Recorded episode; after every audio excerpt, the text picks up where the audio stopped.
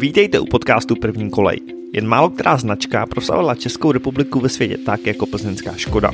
S jejími výrobky se lidé setkávají již více než 150 let. V tomto podcastu se podíváme do zákulisí a ukážeme vám, jak tento přední evropský výrobce vozidel pro městskou a železniční dopravu funguje. Vážení posluchači, já vás vítám u dalšího dílu podcastu První kolej a mým dnešním hostem je Andrea Pavel Weberová. Andrea Pavel Weberová, pardon. Pořádku. Hezký den. Hezký den. Andreo, my se tady trošku probereme vaší cestou Škoda Transportation, to, čemu se dneska věnujete, možná bude spoustu lidí zajímat, jak jste se vlastně dostala tam, kde jste, jak vy jste se ocitla tady v té budově a ve Škoda Transportation. Začátek eh, byl poměrně zajímavý. V podstatě jsem se zde ocitla na doporučení známého, který hledal spolupracovníky do týmu. A jelikož jsem bývalé práci dělala s jeho přítelkyní, tak eh, mi nabídl, jestli bych nechtěla zkusit pohovor ve Škodě Transportation na pozici nákupčího. A takovým hlavním a klíčovým pro něj bodem v rozhodování bylo uh, znalost angličtiny a dílčí průbojnost, to znamená, potřeboval obstarat dodavatele, kteří nebyli zrovna možná jednoduchí na komunikaci. No a potom jsem prošla dvěma koly výběrového řízení, a ocitla jsem se ve Škodě Transportation. Jak tam testovali tu průbojnost? Ty kola toho výběrového řízení probíhaly úplně standardně. Šlo jenom spíš o to, jelikož jsem nebyla ani z technického oboru, tak jestli ta technika mi nebude úplně vzdálená, takže nějaké dotazy jakoby technickým směrem, ale ono v tom nákupu samozřejmě je podstatné, aby člověk tu techniku vnímal, ale asi jsou tam zapotřebí i trochu jiné dovednosti, než jenom, než jenom technické znalosti. To se možná zeptám, co vás na tom lákalo, nebo jestli vlastně tady ta technická stránka bylo ze začátku spíš tím plusem, jako nakouknout trošku, anebo to byl jako vlastně jiný svět a, a trošku jste se toho obávala?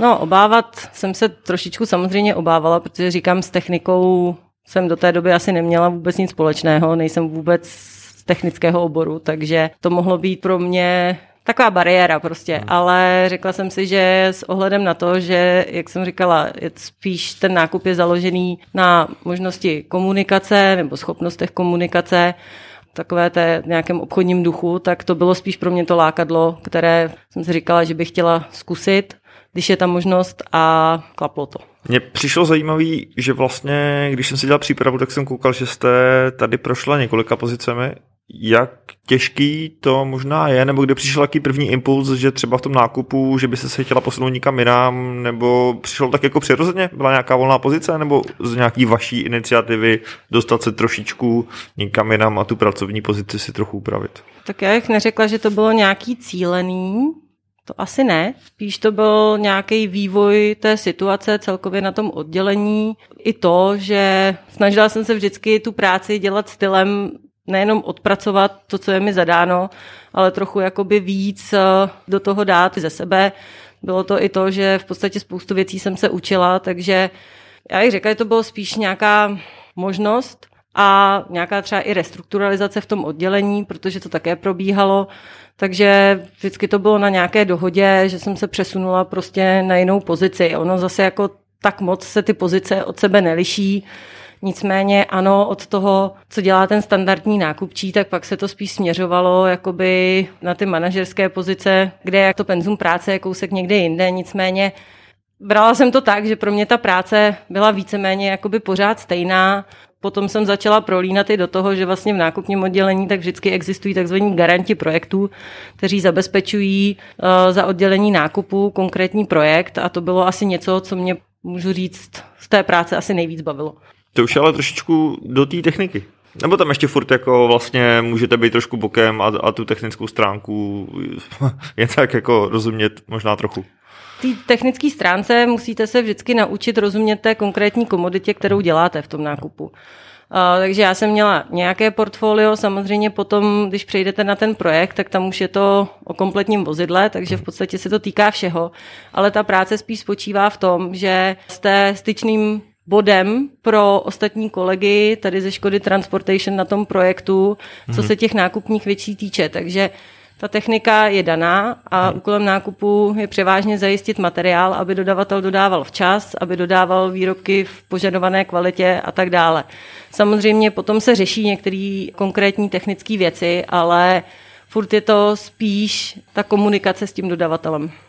K tomu, jak jste říkala, vlastně držet celý ten projekt pohromadě a, a všechno hlídat, jaký nástroje se tady k tomu používají? Je to fakt eh, prostě o, když někdo chce tušku, tušce a bloku a, a prostě hlídat deadliny a takový klasický projekt management, nebo tady na to máte nějaký specifický třeba nástroje, který těm lidem pomáhají v tomhle?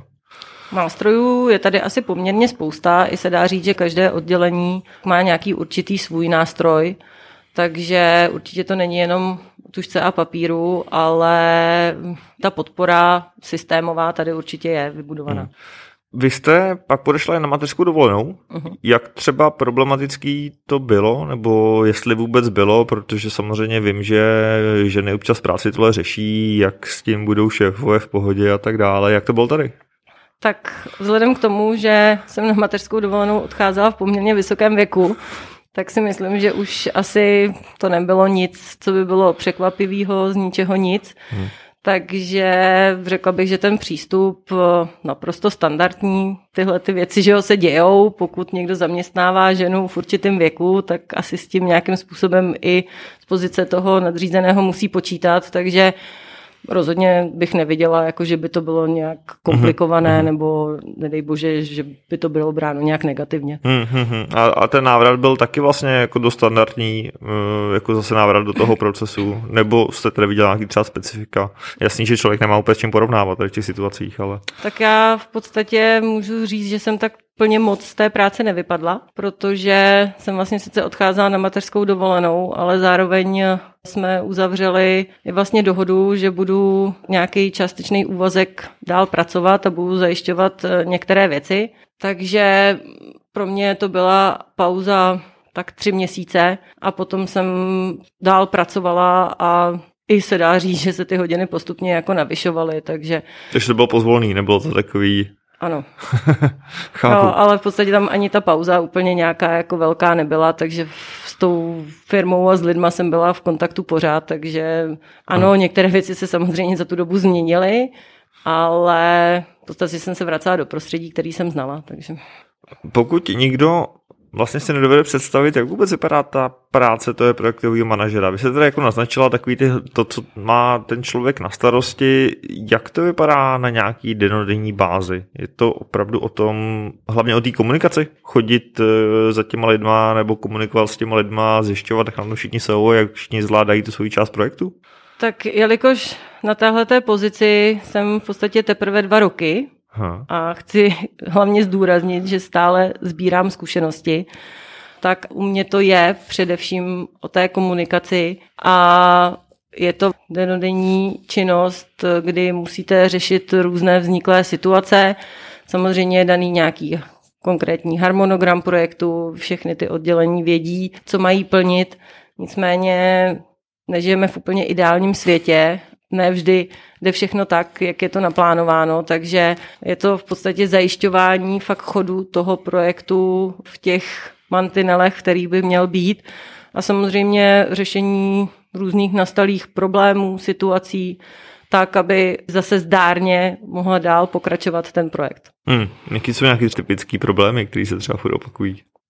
Tak asi by bylo podstatné říct, že projekty jsou vždy uzavírány tak, nebo v takových termínech, které nemusí úplně zcela odpovídat tomu času, který je predikován, že na to bude potřeba. A o to víc je potom vlastně jakoby kladen důraz na to dodržování harmonogramu za jednotlivé úseky. Takže ano, ten začátek nemusí být úplně hladký, protože je nějaká představa našeho technického úseku, ke které vlastně se musí dostat i ti dodavatelé a je to poměrně dlouhodobá činnost, kdy je potřeba vyladit všechny ty jednotlivé jednotlivé segmenty daného vozidla s těmi dodavateli tak, aby vlastně ten výsledek byl ten kýžený výsledek. Takže neustále řešíte prostě termíny, řešíte náklady, protože samozřejmě tohle je taky část, která je poměrně problematická i uchopit naprosto přesně úplně od první minuty toho projektu. Takže ty začátky jsou zejména tady o tom, pak samozřejmě pokud ten projekt pokročí do té další fáze, do té výrobní fáze, tak je to zejména o tom, aby výroba měla dostatečné podklady, aby výroba byla zajištěná materiálem a vlastně ten průběh té montáže mohl probíhat přesně, přesně podle toho, jak je to naplánováno. No a pak na většině projektů ještě nastává fáze zkoušek, kdy zase je potřeba, aby výroba předala to vozidlo v kompletním stavu, plně funkční, tak aby tam bylo vše, aby mohly hladce proběhnout ty zkoušky, které vlastně slouží k tomu, aby jsme získali potřebné většinou homologace třeba pro dané státy a s vozidlem mohli na trať a do provozu u zákazníka. Je to trochu rozfázovaný podle toho, v které té části toho projektu jste, ale v podstatě to navazuje jedno na druhé. Předpokládám, že asi jako u každého projektu ty třeba původní představy se nebudou vždycky stoprocentně odpovídat realitě, ale zajímalo by mě, jestli se ten projekt vlastně jako částečně nebo jak moc se možná mění v tom průběhu. Samozřejmě ideální bylo, aby tak, jak je to nakresleno, tak se to i postavilo. Nicméně, ano, prostě jsou věci, které potom je rozdíl, pokud je máte někde v 3D datech a potom je máte v reálu. Takže k určitým jakoby dílčím změnám dochází, ale vždy jde o to, aby to nebyl nějaký zásah, který ovlivní prostě velkou část eh, té konstrukce ale to třeba mě ještě teď na projektu teprve čeká, takže uvidíme. Jakých projektů vy jste se třeba účastnila nebo na jakých teď pracujete? Jak jsem říkala, tak relativně v tomhletom oboru nebo poli jsem teprve nováček, takže začínala jsem s projektem, což byl takový jakoby spíš podprojekt eh, projektu, který dělá Škoda Transportation eh, se Siemensem. A to je dodávka železničních vozů pro české dráhy kdy v tom konzorciu je rozdělené portfolio a Škodě Transportation byla přidělena část, kdy jsme vlastně se starali o zajištění svařovaných podsestav pro hrubou stavbu, což je úplně vlastně kostra toho vozidla. Mm-hmm. A kooperačně jsme ještě zajišťovali další dva celky, takže to byl ten první projekt, který jsem řešila, který už máme zdárně za sebou. Potom eh, byl přidělen projekt Metra Varšava. Když se třeba podíváme na ty podsestavy, který hmm. už tady máte za sebou, hmm. co tam bylo nejtěžší pro takhle nováčka v tomhle oboru? Tak pro mě to bylo nové téma a to téma svařování, kdy uh, jsem musela zabřednout do různých svařovacích praktik a pochopit uh, celý ten systém, protože se svařováním jsem neměla do té doby nic moc společného. A jelikož se jednalo vlastně čistě tady o tu činnost, tak uh, samozřejmě jsme řešili tak, aby no, to svařování bylo naprosto v pořádku, tak jak Siemens vyžadoval.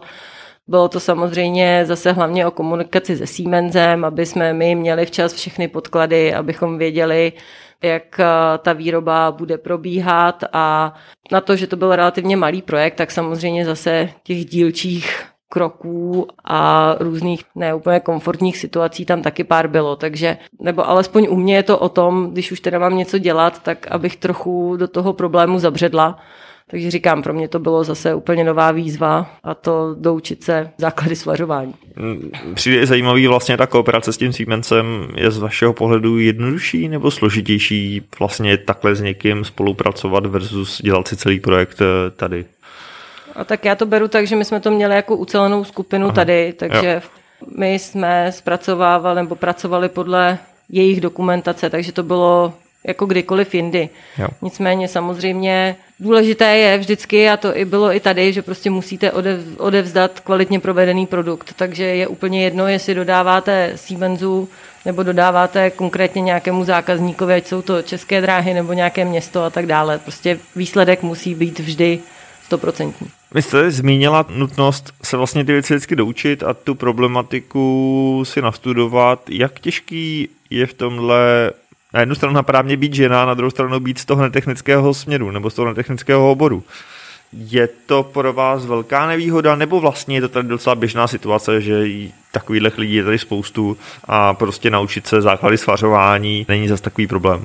Mám spoustu kolegů, kteří to technické zázemí mají poměrně detailní, ale vždycky bych řekla, že je to o tom, že každý ten člověk to má třeba z konkrétní oblasti, takže ono stejně ve výsledku, když se podíváte na celou strukturu toho vlaku, tak může být třeba oblast, která vám je nějakým způsobem bližší, nebo vnímáte nějaké zkušenosti, nebo ji jako dokážete víc pochopit. A naopak je tam vždycky oblast, která prostě je komplikovanější. Samozřejmě pro toho nebo alespoň dle mého pro toho projektového manažera je to poměrně podstatný, jakoby nějaký ty základní věci znát, ale zase je tam celý projektový tým a na ty konkrétní celky tak jsou uh, delegovaní lidé z technického úseku, kteří samozřejmě jsou ty stavební kameny a musí prostě tohleto zaštítit. Ale za mě prostě snažím se vždycky nějak ten problém navnímat, pochopit. Eh, samozřejmě je to do určité, do určité úrovně. Jinak zase, abych jako vůbec byla schopná potom vůbec delegovat nějaké informace dál, i třeba směrem k finálnímu zákazníkovi a tak. Takže podstatná část té práce to určitě je, ale pokud asi člověk nemá nějakou úplnou zášť vůči tomu, tak myslím, že lze tohleto obsáhnout pouze do určité úrovně, protože Myslím si, že ta práce toho projektového manažera není o tom, aby konstrukčně vyřešil vozidlo, ale spíš, aby aby zaštiťoval celý ten tým a dohlížel prostě na ten průběh toho projektu, plnění milníků a tak dále. Takže není to, není to čistě jenom o té technické stránce. Je to vlastně trošičku zní z toho, co říkáte, že to může být i trošičku výhoda ve chvíli, kdy to pak komunikujete přesně třeba vlastně k zákazníkovi, že vlastně ten projektový manažer může být částečně takovým tím mostem mezi těma lidma, kteří teda jako jsou hluboko v té technologii, ale zase samozřejmě by to asi trošku hůř eh, tlumočili tomu zákazníkovi, který třeba jako je netechnický, až ten projektový manažer může být takový jako vlastně most mezi těma technickýma a netechnickýma lidma. Tak to určitě, tak to si myslím, že je asi možná ta hlavní úloha toho projektového manažera, protože ano, pokud jste už jako ve velkém detailu, tak netroufnu si říct, ale někteří ty zákazníci až zase v takovém technickém detailu nejsou, i když zase na druhou stranu velké procento těch zákazníků, které máme, tak i oni jsou poměrně ve velkém technickém detailu, takže vždycky se najdou ty mosty správný uh, mezi lidma, tak aby si dokázali ty věci vysvětlit a objasnit, ale ten projektový manažer tam tohleto celý uh, má za úkol nějakým způsobem zaštítit a provést ten projekt nějak hladce celou tou cestou. Jak velký takovýhle třeba projekt eh, můžeme vybrat kterýkoliv z těch dvou, který se říkala vlastně co se týče nějaký časový, jak dlouho třeba časově trvá, nebo kolik na ně pracuje lidí? No, tak v tom uším projektovém týmu tak je něco okolo 15-20 lidí. No ale samozřejmě na to se nabaluje další penzum prostě lidí, jak z technického úseku, pak samozřejmě, že jo, výroba celá, technická kontrola, můžete říct i logistika, v podstatě můžete tam zahrnout úplně kohokoliv, takže neumím teď říct třeba jaká část Firmy, lidí z výroby jasně. se tomu věnuje, ale říkám, je tam gro, to tvoří ten projektový tým a na to je nabalená celá další kapacita lidí z různých oddělení. Máte vy možnost třeba ve chvíli, kdy se ten projekt nestíhá, si třeba jako stáhnout zase lidi z dalších projektů, který jedou podle plánu? Je, je tam taková určitá flexibilita? Nebo vám ty ostatní projekty vlastně řeknou, to je váš problém a vy si to vyřešte. Tak já bych řekla, že tady eh, nejsou úplně uh, lidi dedikovaní čistě na jeden projekt, takže vždycky je to nějaké vybalancování kapacitních možností konkrétního oddělení. Takže samozřejmě, pokud se něco děje, tak je snaha se domlouvat s jednotlivými vedoucími těch konkrétních uh, oddělení a úseků, zdali je to možné, zdali to bude mít přínos, jaký to bude mít přínos. Takže to je vždycky taková otázka, jakoby v tomhle tom si myslím, že naše firma prostě musí být flexibilní. Máte třeba nějaký, v tuhle chvíli ne, ale nějaký večírky nebo rituály, když nějaký projekt úspěšně skončí? Nebo je to tak, jako že v pátek skončí teda projekt a v pondělí jdeme na nový? To ukončení projektu samozřejmě se odvíjí asi v několika fázích. Jedna je ta fáze, že předáte ten produkt poslední že jo, z té řady tomu zákazníkovi.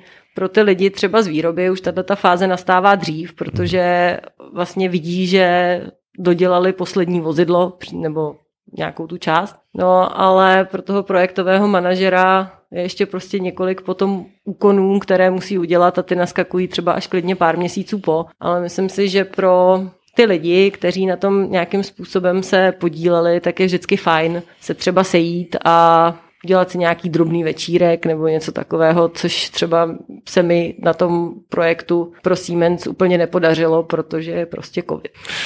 Jak COVID ovlivní vaší práci, to je možná další velký téma, aby jsme to nedělali jenom o COVIDu, ale má to teď nějaký zásadní dopady na vaší práci? Na jednu stranu musím říct, že ten covid eh, nás postihnul jakoby ve fázi, kdy spousta té práce je v tom technickém úseku, na těch jednotlivých lidech, na rozkreslení dokumentace a tak dále. Takže tohle to je něco, co je možné obsáhnout jakoby z home officeu. I ta komunikace s dodavateli ve velké většině už dneska není problematická přes různá telka a e-maily a telefony a tak dále. Nicméně i tak si myslím, že někdy to osobní setkání prostě chybí. Neřekla bych, že je to něco úplně fatálního, ale bohužel je to takovej ten neprůkazný vliv, že se věci dějou jinak, dle mého názoru teda pomaleji, než by se děli, když by ty lidi byli v té práci, měli možnost komunikovat spolu napřímo a tak dále. Takže ta doba prostě není úplně kritická, ale není úplně perfektní, jak by to mohlo být. Takže zase ono je to i o typech lidí. Někomu víc vyhovuje, pokud má na tu práci čas a klid. Někdo zase potřebuje tu komunikaci třeba s kolegy, aby některé problémy si možná i trochu rozříkal. A ten osobní kontakt z mého pohledu prostě chybí. Na závěr se možná zeptám, vy jste vlastně ve škole Transportation, koukám od roku 2011. Eh, za tu dobu máte určitě slušný povědomí o, to, o tom, jak to tady funguje. Pro koho ta práce tady je? Nebo klidně to veme, tak pro koho tady není? Protože určitě každá firma je nějaká specifická. V čem je to specifický tady? Já si myslím, že tady ta práce samozřejmě záleží na pozici, na kterou ten člověk bude nastupovat. Nicméně, když se teda budu bavit o tom, co znám já, to znamená nákup, po případě teda projektový management, tak eh, určitě je to práce pro člověka, který asi je adaptabilní, určitě flexibilní, i časově flexibilní pro člověka, který se opravdu třeba i nebojí vzít na sebe nějakou zodpovědnost, protože byť i v tom nákupu, tak eh, jsou prostě rozhodnutí, která někdy je potřeba udělat a ty lidi musí být i, jak jsem několikrát zmiňovala, poměrně otevření a komunikativní. Podle mě celá ta anabáze té společnosti stojí na tom, na té komunikaci, kterou teda někdy sama, sama to zdůraznuju kolikrát i na svých, na svých poradách, tak prostě postrádám, ale myslím si, že je toto nezbytné gro, aby se právě sladily všechny úseky firmy a ta firma mohla zdárně fungovat. Tak ono to tak často bývá, že, že čím je firma větší, tak tím právě ten důraz na tu správnou komunikaci tam je. Co si budeme povídat, toto je obrovská firma, takže předpokládám, že ta správná komunikace tady hraje velkou roli. No a právě když chybí, tak to Aha. pak nefunguje. a to si možná jako někteří neuvědomují, ale bez té komunikace zase dochází ke strašnému prodlužování času na řešení těch úkolů, protože je rozdíl, pokud eh, napíšete e-mail, který odešlete a jenom čekáte na odpověď, nebo nějakým způsobem aktivně toho člověka, od kterého tu odpověď potřebujete, kontaktujete, a myslím si, že tohle je princip, který asi by si měli i všichni osvojit a myslím si, že potom i lze dosáhnout někdy rychlejších výsledků, než jenom všechno samozřejmě přeposílat e-mailově. Super. Možná na závěr eh, řeknu rovnou, že, že tady nikdo nestojí s, s pistolí u hlavy nebo cokoliv, ale co byste na Škodovce vyzdvihla, proč tady vlastně jste už 10 let a působíte poměrně spokojně na mě. Z mého pohledu Škodovka určitě minimálně tady v regionu je stabilní zaměstnavatel. A myslím si, že pro spoustu lidí a možná teď v covidu ještě o to víc, ta stabilita a v podstatě jistota toho, že budou mít práci, je jedním z hlavních bodů, protože nároky momentálně na psychiku si myslím, že jsou dost velké. I co se týče, si myslím, zvládnutí covidu, tak eh, v přístup naší firmy je naprosto excelentní. Myslím si, že sama podniká dostatečné kroky k ochraně svých zaměstnanců. Nejsou kladeny žádné překážky. Pokud člověk dělá na home office, tak e, to je naprosto standardní věc, takže přístupem bych řekla, že jako zaměstnavatel se dá označit jako jeden stop. Super. Andro, díky moc za rozhovor, že jste nám dala nahlídnout nejen do toho, jak vlastně vypadá ta práce projekt manažera, ale, ale trošku i vlastně nahlídnout do toho, jakým způsobem se tady pracuje na, na různých projektech. A díky moc za váš čas. Já taky děkuji, mějte se. Naschledanou. Moc děkujeme, že jste doposlouchali tuto epizodu podcastu První kolej. Pokud vás to bavilo a nechtěli byste, aby vám unikly i další epizody, tak se určitě přihlašte k odběru tohoto podcastu tam, kde podcasty posloucháte. Je k dispozici na Spotify, Apple Podcastech i dalších podcastových platformách. Pro dnešek to je od nás všechno a uslyšíme se zase příště. Naslyšenou.